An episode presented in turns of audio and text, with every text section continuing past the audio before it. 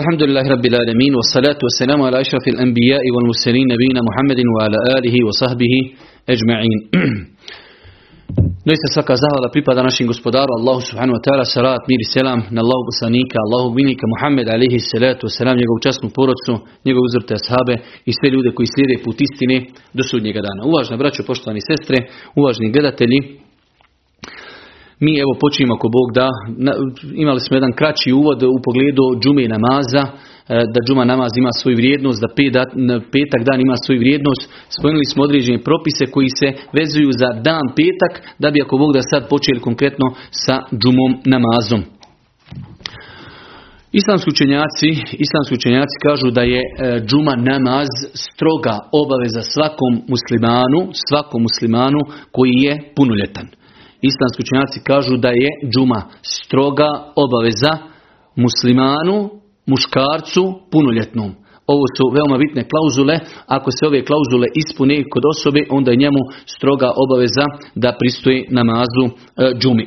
Kaže uzvišeni Allah, ja ledina amenu, idha nudije lis salati mi jeumil džumu'ati fes'au ila zikrillah. O vjernici, kada se petkom na molitvu pozovete, fes'au bukvalno požurite, potrčite u smislu e, tom da se požuri da bi se čovjek odazvao ovom namazu, pa znači ovo je samo jedan od argumenta na osnovu kojeg islamski učenjaci kažu da je odlazak na džumu obaveza. Isto tako Allah poslanik ali se selam kaže ili će ljudi prestati ostavljati džume namaze ili će uzvišeni Allah subhanahu wa ta'ala zapečatiti njihova srca pa će nakon toga biti, biti od onih koji su nemarni. Allah poslanik kaže ili će ljudi prestati ostavljati džume ili će uzvišeni Allah subhanahu wa ta'ala zapečatiti njihova srca. U drugom hadisu kaže Allah poslanik, ko ostavi tri džume, a došlo je u nekim rivajetima uzastopno, ko ostavi tri džume uzastopno, bez ikakvog opravdanog razloga, uzvišeni Allah će zapečatiti njegovo srce. Pa se vjernik musliman treba e, paziti ovih hadisa, odnosno ovih, e, hajde da kažemo, prijetnji koji su spomenuti u ovom hadisu, e, treba da se maksimalno potrudi da bude od onih koji redovno obavljaju džumu namaz. Kada je u pitanju e, obaveznost namaza džume, rekli smo da je obaveza to bude muškarac i da je punoljetan. Između ostalog osobe koji su oslobođene džume su sljedeće osobe. Prva stvar, džuma nije obaveza djetetu koji nije punoljetno. El sabij, dijete koji nije punoljetno, nije mu obaveza džuma, ali ako bi otišlo na džumu, klanjat će džumu i njegov džuma namaz je ispravan. Prva, obaveza koja, prva osoba koja nije obaveza da ide na džumu jeste dijete koji nije punoljetno. Jer smo rekli da se djeci dobra djela pišu prije punoljetstva, a od punoljetstva im se pišu i dobra djela i grijesi i od punoljetstva tek se odnosi na njih naredbe Islama. Druga e, kategorija e, koja nije obavezna pristovati džumi jesu žene. Ženama nije obaveza da idu na džumu namaz, kao što smo govorili i jučer za džemat. Ženama je dopušteno da idu u džemat ako klanjaju klanjajući za imamom i ako Bog da znači njihov namaz ispravan, tako isto sa džumom.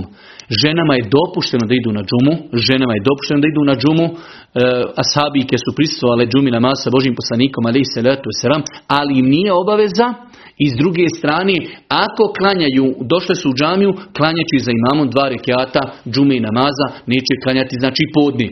Pa i dijete i žena nije im obaveza da dođu, ako već dođu, njihova džuma je ispravna i klanjaći onako kako klanja imam.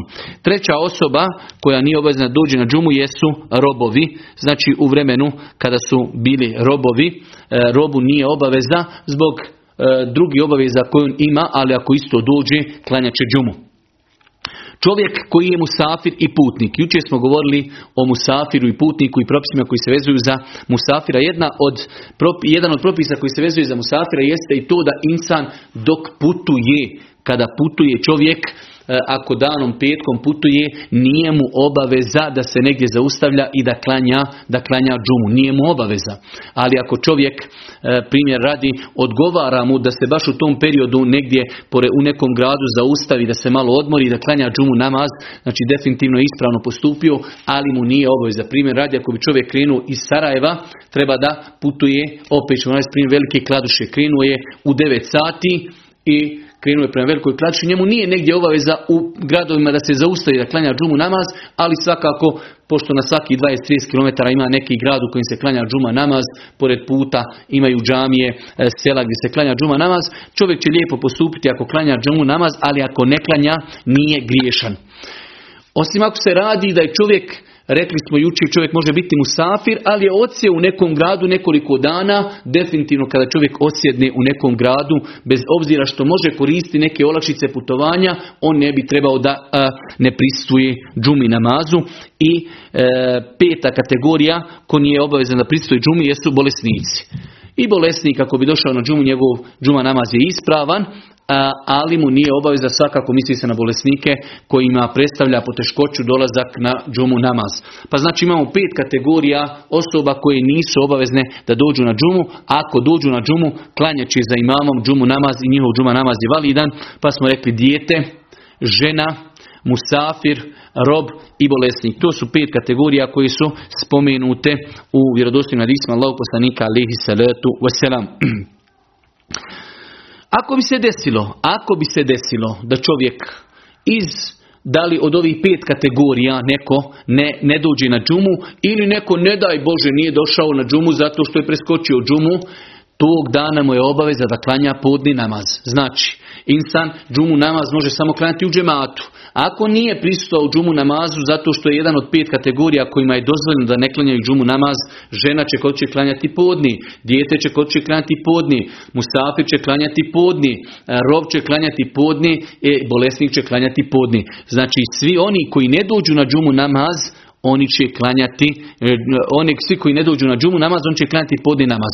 Imamo znači dvije vrste, imamo ljude kojima je opravdan nedolazak na džumu, imamo ljude kojima je neopravdan, ali bez obzira što je njima neopravdan dolazak i što su griješni, oni moraju klanjati podni namaz. Kada smo govorili o propisima gusla i navodili smo e, koje su to situacije kada je obaveza da se čovjek okupa, pa smo naveli e, propis i kupanja petkom, pa smo kazali da je inšala biznila stav islamskih učenjaka, većinskog dijela učenjaka, da je pohvalno i lijepo da se čovjek okupa petkom za džumu namaz, ali rekli smo u jednoj klauzuli da ako bi se desilo da čovjek ima, e, znači da je radio neke teško poslo, teške poslove, znojio je se, neugodan miri se od njega, znači širi, u toj situaciji se možda moglo i kazati da je obaveza čovjeku da se okupa iz razloga da druge ljude ne uznemirava prilikom klanjanja, slušanja hudbe, pošto je džuma jedan veliki kongres okupljanja muslimana, pa znači dobro bi bilo da se ljudi e, svakako propis da se okupaju i da se namirišu, e, tako da e, osnova je da je sunnet i lijepo da se čovjek okupa petkom, ali ako bi imao dodatni razlog, dodatni razlog zato što čovjek možda nešto je radio nečisto ili se mnogo znojio ili ili tada bi mogli možda i kazati da mu je obaveza da se okupa.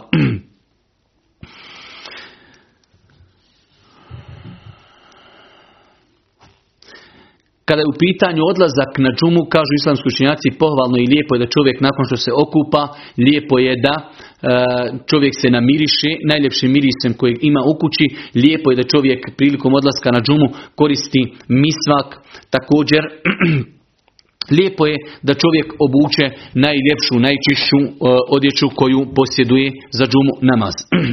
Također, pohvalno i lijepo da čovjek porani na džumu namaz i kada dođe u džamiju da se što više primakne imamu. Znači dvije stvari, pohvalno je čovjek porani na, na džumu i pohvalno je da čovjek e, se što više primakne.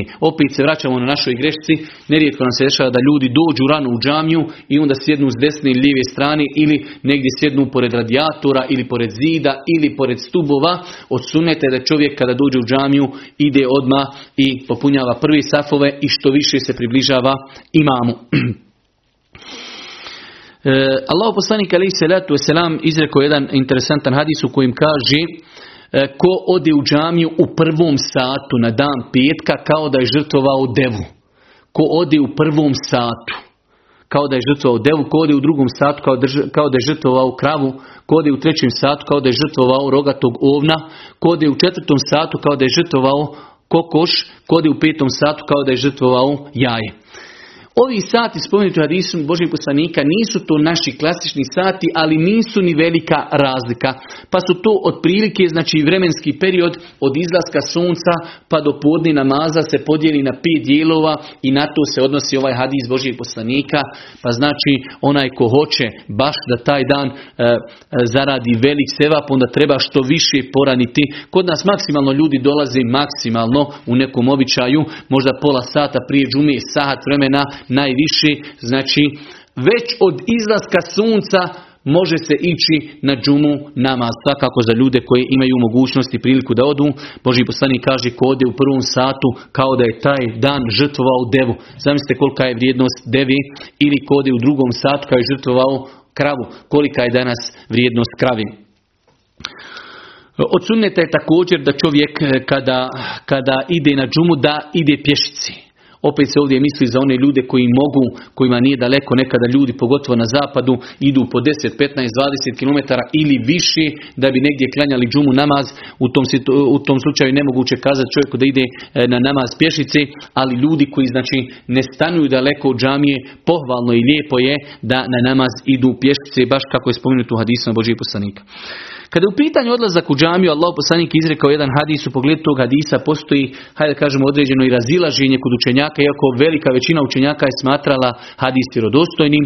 Postoji malo razilaženje u njegovom svatanju, ali zaista, e, kao što su kazali neki učenjaci, to je najveći hadis u islamu u pogledu dobrih dijela. Kaže Allah poslanik ali salatu wasalam men igtasala yawm al-jumati waghtasal.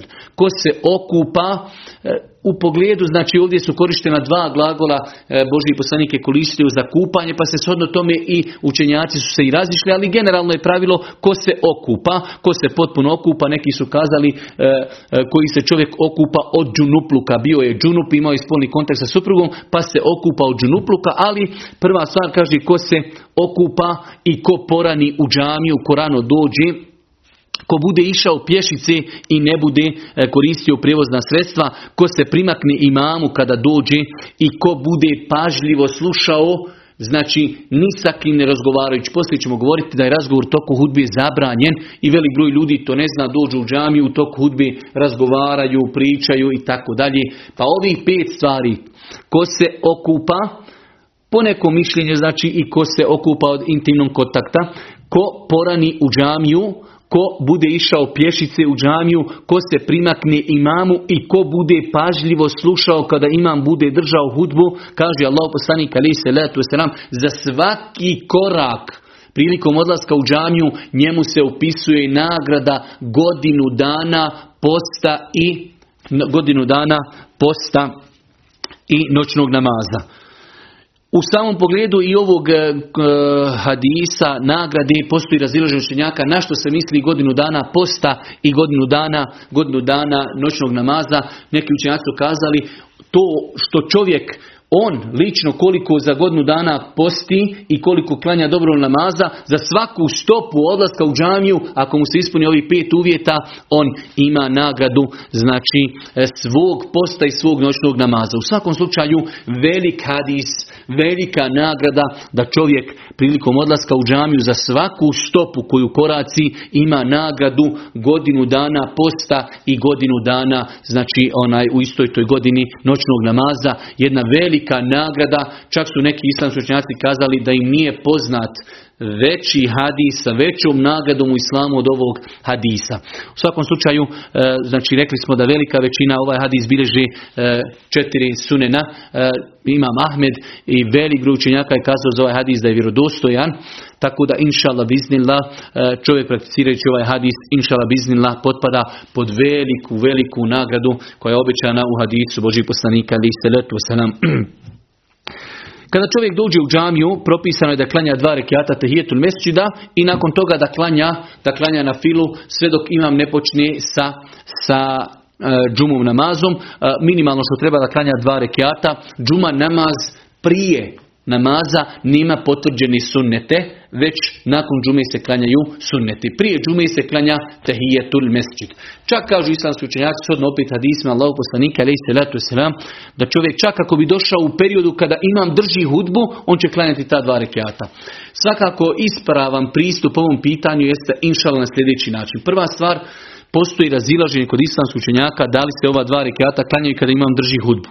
Tačno je, inšala, mišljenje koje mi preferiramo jeste da više vjerodostojna disa potvrđuje da je Boži poslanik znao vidjeti čovjeka koji dođe u džamiju u toku hudbe i poslanik ga ozgor pita jesi li klanjao dva rekiata? Nisam. Ustani i klanjaj, kratko klanjaj. Pa znači imamo više hadisa da je Boži poslanik preporučivao ashabima da klanjaju dva rekiata pa makar hudba trajala. Ali generalno postoji razilaženje kod učenjaka i mi poštujemo stav onih ljudi koji kažu da se to ne klanja, već čovjek samo sjedni.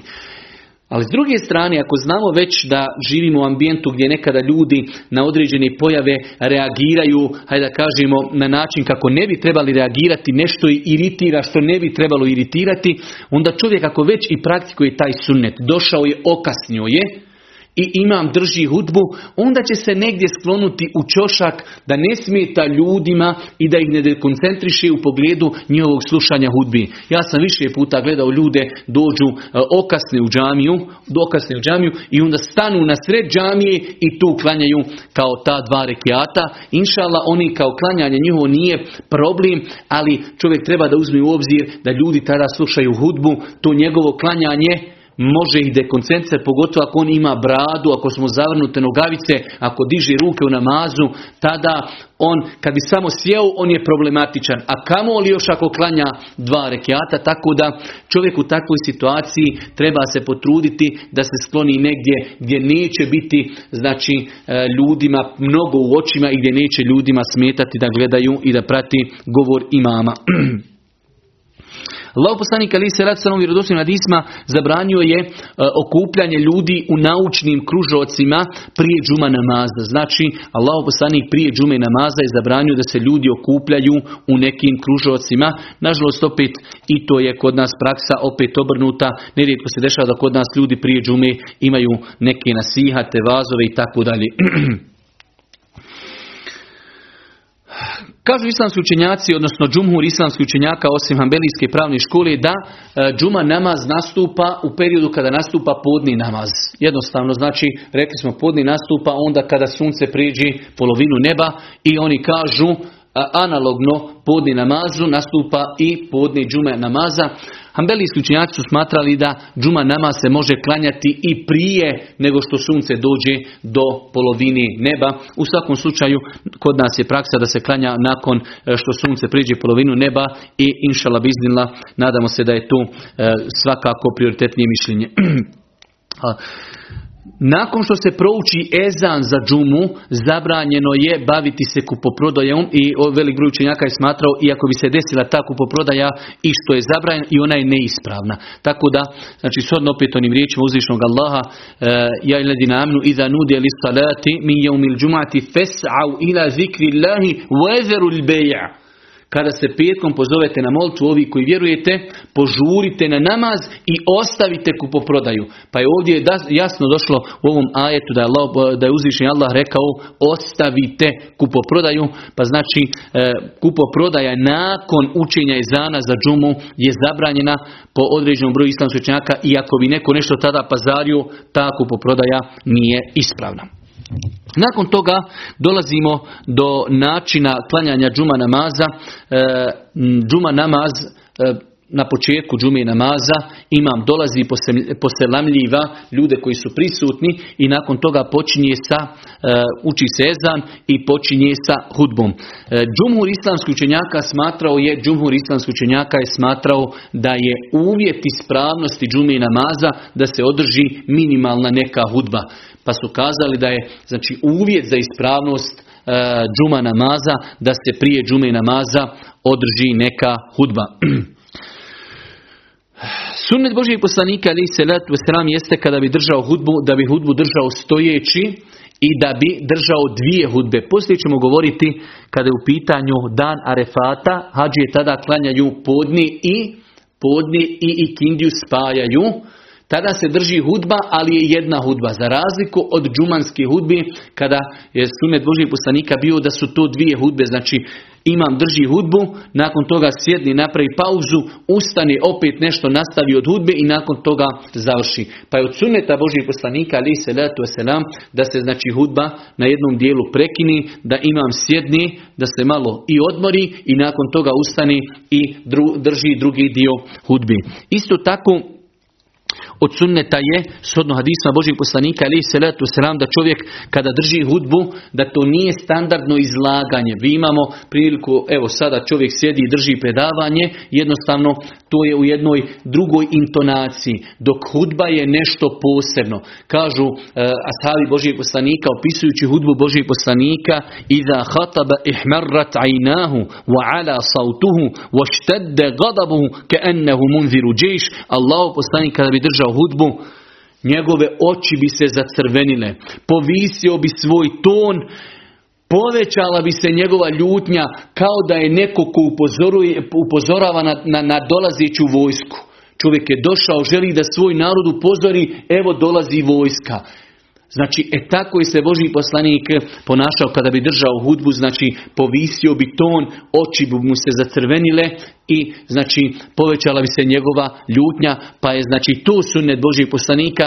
Ja znam da je bilo neki osoba koji su čak prigovarali kada se u toku hudbi malo poviši ton, halo šta nam galamiš, nismo došli ovdje da nam galamiš, to kad ljudi pričaju, e, a nemaju, nemaju osnove, znači poznavanja propisa Allahove vjeri, pa je od sunneta da se čovjek prilikom hudbe malo i povisi ton i da malo zagalami, opet sve s ciljem da to ostavi što većeg traga na ljude. Od sunneta je također, od sunneta je također da, da hudba ne bude mnogo duga. Znači kada vidite e, u nekim, ja sam gledao u mjestima, hudba traji sat vremena, e, mislim prvenstveno kod Arapa, gledao sam na nekim mjestima hudba traji po sat vremena, to je znači pre, pre, prevazišlo sve, znači e, sva neka stavove i mišljenja, sunnet je da hudba ne bude duga, u današnje vrijeme to može da zabude desetak, 15 minuta, 20 minuta. Znači hudba ne treba da bude duga za razliku od namaza. Allah poslanik ali se ratu se vam preporučuje da hudba treba da bude kratka, a da namaz bude dug. Kod nas je sve, kad kažem kod nas, mislim na, na cijeli umet, sve je naopako, pa hudbe traju e, dugo, a namazi traju kratko, a sunnet Božijeg poslanika jeste obrnuto da hudba ne treba da traje dugo, a da namaz treba da traje dugo. Šta je dopušteno u toku hudbe i toku namaza da radi imam? Prva stvar, dozvoljeno je u toku hudbe ako ima potrebu i ako želi da se nagne na nešto. E, Boži poslanik se je znao za vrijeme hudbe nagijeti na štap ili na, na strijelu. Znači tako da nema smetnje i ako bi čovjek ima bio u poznim godinama da se da uzme štap, e, kevu ili da se drži e, za, za ogradu koja stoji ispred njega, ako je takav mimber, znači nema nikakve inšala smetnje jer je to potvrđeno u sunetu Božih poslanika ali salatu wasalam. Dozvoljeno je imamu da razgovara sa nekim od prisutnih. Ako zatim postoji potreba, dozvoljeno imamu kao u onim slučajima kada je Boži poslanik znao da postavi pitanje čovjeku jesi li klanjao pa mu on odgovara nisam pa mu poslanik daje savjet. Znači ako postoji potreba da imam sa nekim od ljudi razgovara to je dozvoljeno, a nije dozvoljeno da ljudi međusobno razgovaraju. Znači u više vjerodostojnih hadisa došlo je da je Allah poslanik zabranio da se razgovara u toku hudbe i ne samo razgovara, čak znači manje stvari da se čovjek u današnje vrijeme uzme mobitel, u prijašnje vrijeme to je bilo da se igra sa kamenčićima, da se okreći, znači odsunete da čovjek pažljivo sluša hudbu, samim tim to i obavezuje onoga ko drži hudbu da tu hudbu pripremi, da bude nešto e, korisno, kratko, rezimirano, da ima neka pouka, samim tim e, i pažnja ljudi koji slušaju treba da bude znači usmjerena onome što se govori do te mjere da znači čovjek ne treba u toku hudbe ni da divne kamen, niti da razgleda, niti da nekome nešto govori, sva njegova pažnja treba da bude usmjerena u pravcu slušanja imama. Također dozvoljeno je ako ima zatim potreba, a istoga ćemo uzeti jednu drugu e, pedagošku korist, a to je ako bi bila potreba neka da imam prekinje hudbu i da siđe nešto s mimberi, da nekome nešto pojasni, da se ponovo vrati, to je dopušteno.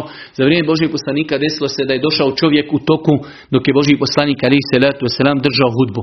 Pa je došao i kazao Ređulun garibun jae jes'elu an dinihi la jedri ma dinuhu. Kaže čovjek Allahu poslaniće, ja sam čovjek garib, čovjek znači stranac sam, nisam jedan od vas. Došao sam da pitam o vjeri, ne znam svoju vjeru. Pa je Allah poslanik sišao sa Mimberi, donijeli su mu malu stolicu i sjeo je sa njim u čošak.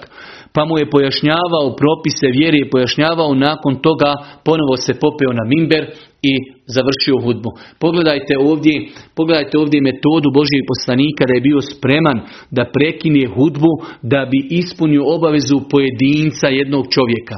Zamislite danas E, nevezano za imama, mi koji slušamo hudbe, kako bi se mi osjetili da imam kaže čekaj, no neko me nešto zove, treba mu nešto pojasniti. Kako bi mi reagirali, a pogledajte ashabe Božeg poslanika, ali se letu selam, donijeli su poslaniku stolicu. Evo poslaniče sjedi, poduči čovjeka vjeri, nakon toga se vratio Boži poslanik, pa je završio hudbu. Pa su islamski učenjaci iz toga uzeli propis, ako bi imam imao potrebu da prekine hudbu, da siđe, da nekom je nešto pojasni, da nešto odgovori, nakon toga da se vrati, sve to inša Allah ispravno.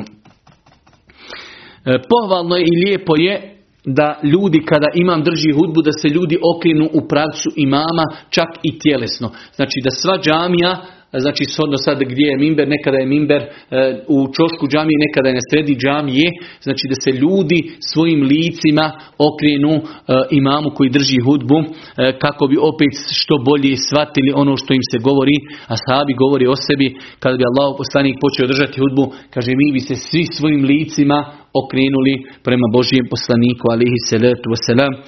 Džumhur islamskih učenjaka, većina islamskih učenjaka smatrala je da je zabranjeno, da je zabranjeno u toku hudbe razgovarati. Allahu poslanik alejhi salatu vesselam u više vjerodostojnih hadisa je kazao u jednom od tih hadisa stoji kada kažeš svome sahibi, svome čovjeku koji sjedi do tebe u danu džumi, šuti imam u, to, u period dok imam drži hudbu, ti si izgubio nagradu hudbi. Znači čovjek priča, ne pričaš ti. Ti mu samo kažeš šuti i ti si izgubio nagradu džumi. Znači kada je džuma ne smije se ništa razgovarati, samo se prati imam. Pogledajte, čovjek koji je upozoravao izgubio nagradu hudbi. Šta mislite šta je sa onima koji su razgovarali? Kaže Allah poslanik, kada svome sahibi koji sjedi do tebe, imam drži hudbu i ti u toku hudbe mu kažeš šuti, izgubio si nagradu, nagradu džume zbog toga. Pa su islamski učenjaci kazali da je zabranjeno razgovarati u toku hudbi. Isto tako e, zabranjeno je bez potrebe prelaziti preko safova i ići znači e, negdje naprijed u džamiju. Osim rekli smo u slučaju kada bi bilo gore mjesta koja nisu popunjena, tada treba neko da prođe i da popuni ta mjesta, ali osnovi Boži poslanik jedne prilike vidio čovjeka kako ide preko safova, preko e, ramena ljudima, pa mu je kazao iđli fekad azeit, sjedi, dosta si uznemiravao narod. Pa znači čovjek vjernik, ako je već, hajde da kažemo, toliko sljedbenih sunneta, trebao bi na vrijeme da dođe da zauzme sebi mjesto u prvom safu. Ali moramo znati, ako mi zakažemo i ravnamo se oko vrata, pa ostane po sredini džamije praznih mjesta, onda ljudi imaju pravo da prelaze preko safova kako bi popunili ta mjesta, jer ne postoji drugi način. Nakon toga konkretno kako se klanja džuma namaz, džuma namaz po konsenzusu islamskih učenjaka ima dva rekiata. Džuma namaz po konsenzusu islamskih učenjaka ima dva rekiata. Rekli smo da je džuma namaz zaseban namaz. Nije to zamjena za podne, već je to zaseban namaz i shodno mi džuma se ne može spojiti, makar čovjek bio musafir, ne može se spojiti sa ikindijom jer to nije zamjena za podni namaz. Rekli smo znači po konsenzusu islamskih učenjaka e, klanja se dva rekiata. E, isto tako u džumi namazu, odnosno jest džuma namaz kada se klanja, imam uči naglas. I to je jedna od razlika e, hutbi na refatu i džumi. Čak kada se potrefi da petak bude na dan arefata, jer na dan Arefata se inače drži hudba. Pa se desi da je petkom dan Arefata, na Arefatu znači se klanja podnije i kindija e, spojeno I isto tako za musafire, a znači e, hudba se drži samo jedna hudba i to je arefatska hudba, nije džumanska hudba i na tom podni namazu se uči u sebi. To je razlika, znači na arefatu podni namaz uči, uči se u sebi, a džuma namaz kada se klanja, namaz se klanja na glas. Znači prva stvar koju treba, čovjek vjernik treba da zna, džuma namaz je dva rekiata i učenje na džumi namazu je na glas. Govorili smo da insan ako bi se desilo da je okasnio na džumu, ima, može biti u jednoj od dvije situacije. Ili je stigao jedan rekiat, ili nije stigao ni jedan rekiat. Ako je stigao jedan rekiat, to jeste stigao je imama prije nego što se vratio na ruku prije drugog rekiata. On je stigao džumu, nakon što imam preda selam, on će ustati i dodat će još jedan rekiat i njegova džuma inšala potpuna.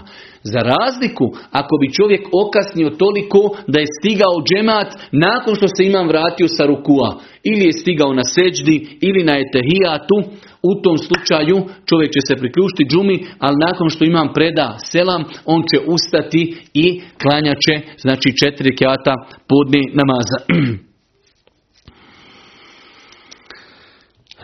Kada su u pitanju na file nakon džumije namaza, islamski učenjaci imaju, ajde da kažemo, e, nekoliko različitih usmjerenja. Zabilježeno da je Allah poslanik znao nekada klanjati u kući nakon džumije namaza dva rekiata, a zabilježeno je da je rekao ko hoće da klanja džum, poslije džumije namaza sunete neka klanja četiri. Pa imamo dva hadisa, u jednom stoji da je poslanik kod kući klanja u dva, a da je govorio ljudima ko hoće da klanja neka klanja četiri. Pa su kazali islamski učenjaci, imamo dvije situacije, ili ćemo kod u džami klanjati četiri ili ćemo kod kuće klanjati dva. Neki učenjaci opet e, pokušali da to spoje pa kažu ili će se klanjati dva bilo u džami, bilo kod kuće, ili četiri kjata, bilo u džami, bilo kod kuće. Tako da, inšala u pogledu toga, hajde da kažemo, ima prostora za različita razumijevanja, pa čovjek poslije džumi može klanjati dva rekiata, može klanjati četiri. Može klanjati dva u džami, dva kod kuće, može klanjati četiri kod kuće ili četiri u džami. U svakom slučaju, znači, e, Imamo dva hadisa, u jednom stoji da je poslanik kod kuće klanjao dva rekiata nakon džumi i imamo hadise da je poslanik ali se letu selam kazao ko hoće da klanja nakon džumi sunnete neka klanja četiri rekiata pa čovjek znači može ili uzeti ovaj jedan hadis ili uzeti ovaj drugi hadis a može inša Allah i ajde da kažemo napraviti neki miks u svemu tome. Kada u pitanju ono što je poznato kod određenih ljudi, a to je klanjanje podne namaza nakon džume, to nema svoje nikakvo utemeljenje, to je ištihad određenih učenjaka e, koji je nastao opet kao plod jednog drugog fikskog pitanja, to je ako se u jednom mjestu klanja više džuma, u svakom slučaju generalno gledajući na praksu Božih poslanika, takav stav znači nema svoje utemeljenje, pa smo rekli čovjek nakon džume namaza, nakon džume namaza ili će klanjati dva rekiata ili četiri, ali ponavljati podni namaz, znači nema nikakve, nema nikakve osnove. Kada je u pitanju džuma namaz, jedno od pitanja koje je veoma interesantno jeste da li za obavezno sklanjanja džume namaza postoji određen broj ljudi koji se mora ispuniti pa da bi se moglo klanjati. O čemu se radi? Znači imamo učenjake koji su postavili određen broj ljudi što znači ako ne bude toliko ljudi oni kažu neće se klanjati džuma namaz. Pa primjer radi imamo meziva koji su kazali 30, 40 e, ljudi.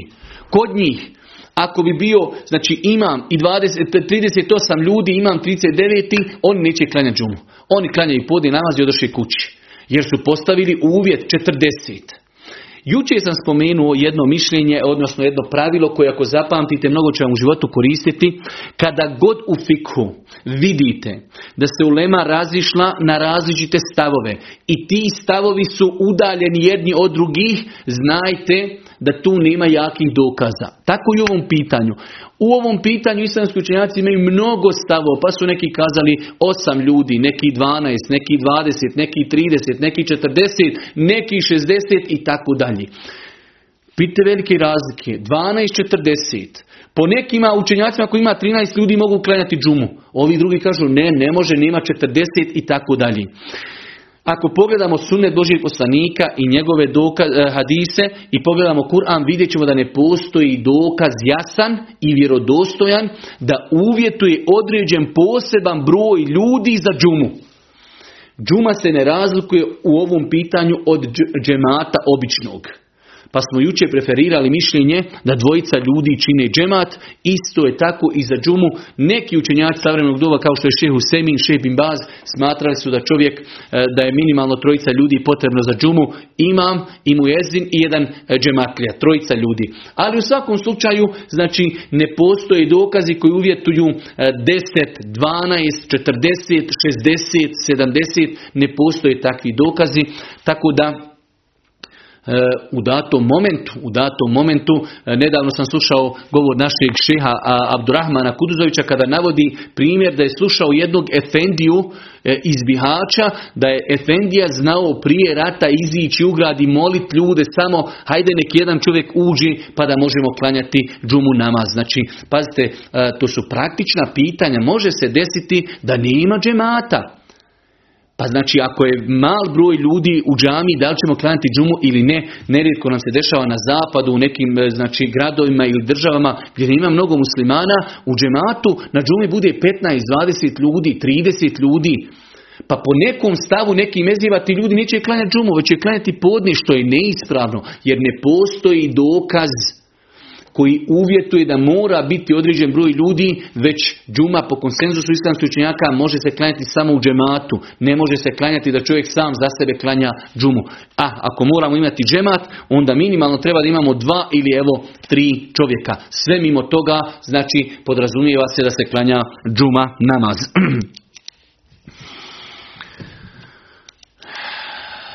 Od pitanja koja su interesantna, vezano za džumu jeste nešto što se ponavlja počesto, a to je da se desi da džuma i bajram namaz budu u istom danu. Džuma namaz, džuma namaz i bajram budu u istom danu. Imamo vjerodostojne hadise u kojima je Allah poslanik ali salatu wasalam nakon bajrama kazao ovo je dan u kojem su se objedinila dva praznika. Praznik bajrama i praznik džumi. Pa kaže Allah poslanik ko hoće ovaj dolazak na Bajramu je dovoljan za džumu. Pa su kazali islamski učenjaci, velik broj islamskih učenjaka, opet shodno ovim hadisima, vjerodostojnim hadisima, da znači ako se desi da je džuma e, e, petkom Bajram, da je Bajram petkom, oni koji dođu na Bajram, nije im obaveza da dođu na džumu. Svakako, njima je obaveza da klanjaju podni, klanjat će ga ili kod kuće sa svojom porodcom ili negdje znači u nekoj džami gdje se ne klanja džuma, ako dođu na džumu svakako da je to dobro, ali govorimo da li im je obaveza.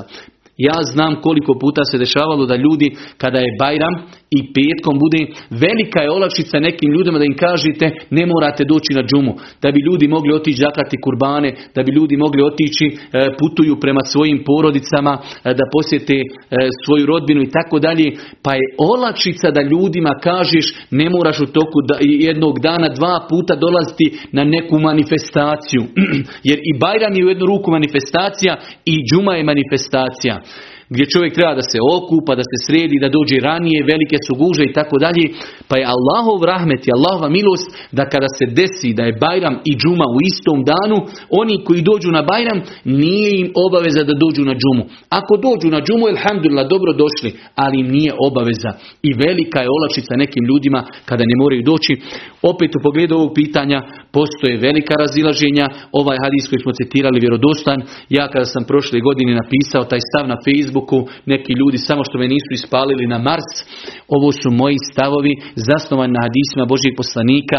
Ja respektujem i poštujem osobe koji kažu mora se doći na džumu, e, znači ja imam dokaz za sve što govorim. Tako da e, postoji jako razilaženje među islamskim učenjacima Ovaj hadis Božijeg poslanika je više nego vjerodostojan da poslanik nakon Bajrama rekao ovo je dan u kojem su se objedinila dva praznika i Bajram i Džuma, oni koji su došli na Bajram, to im je dovoljno i za Džumu namaz.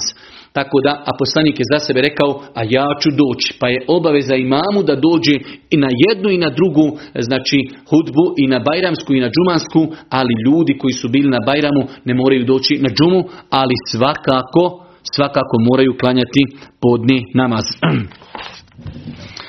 I za kraj, ako Bog da, i za, pra, za kraj, rekli smo, e, ako se desi, ako se desi, isto, znači imamo jedno pitanje, e, ako se desi Bajram i džuma, isto tako ako se desi dan arefata i džuma. Ako se desi dan arefata e, da bude džumom, e, hađije neće klanjati džumu. Hađije neće klanjati džumu, već će klanjati podne i kindiju zajedno, znači spojit će namaze. Pa kada su ljudi na arefatu, ako se potrefi da je dan arefata petak, ljudi koji su na refatu klanjaći znači podni namaz onako kako je zabilježeno od Božijeg poslanika da je znači spajao namaze i da je kratio namaze e, u ovoj situaciji. E, hudba koja se drži tog dana je arefatska hudba i ona se razlikuje od džumanske hudbe u nekoliko stvari. Prvo razlikuje se e, zato što je to jedna hudba i razlikuje se u tome da nakon hudbe se klanja podne koji se uči u sebi, a u džumi namazu rekli smo e, drži se dvije hudbe i nakon hudbe se klanja džuma koja se uči na glas. Pa je to, na osnovu toga su islamski učenjaci e, spomenuli razliku u ovom propisu. Stvar koju smo već nekoliko puta spomenuli indirektno, ali evo time ćemo završiti zadnje pitanje, a to je ako bi čovjek bio musafir i klanjao je džumu namaz, ne može spojiti sa džumom namaz i kindiju. Postoji i u pogledu toga e, učenjaka koji su to dozvolili, ali inšala vizna tačno je da je džuma namaz zaseban namaz, nije to zamjena za podne, već je to zaseban namaz. Oni osobe koji ne mogu klanjati džumu namaz, oni će klanjati podni, ali insan koji je klanjao podni za ima, e, klanjao džumu za imamom, ne može spojiti kindiju, treba da čeka i kindiju namaz, pa će klanjati kindiju namaz u njenom vremenu. Za kraj e, nekoliko kratkih obavještenja za one koji su sada slušali ovo predavanje. E, večeras je ovo naš posljednji ders, pravimo ako Bog da pauzu do 1. februara.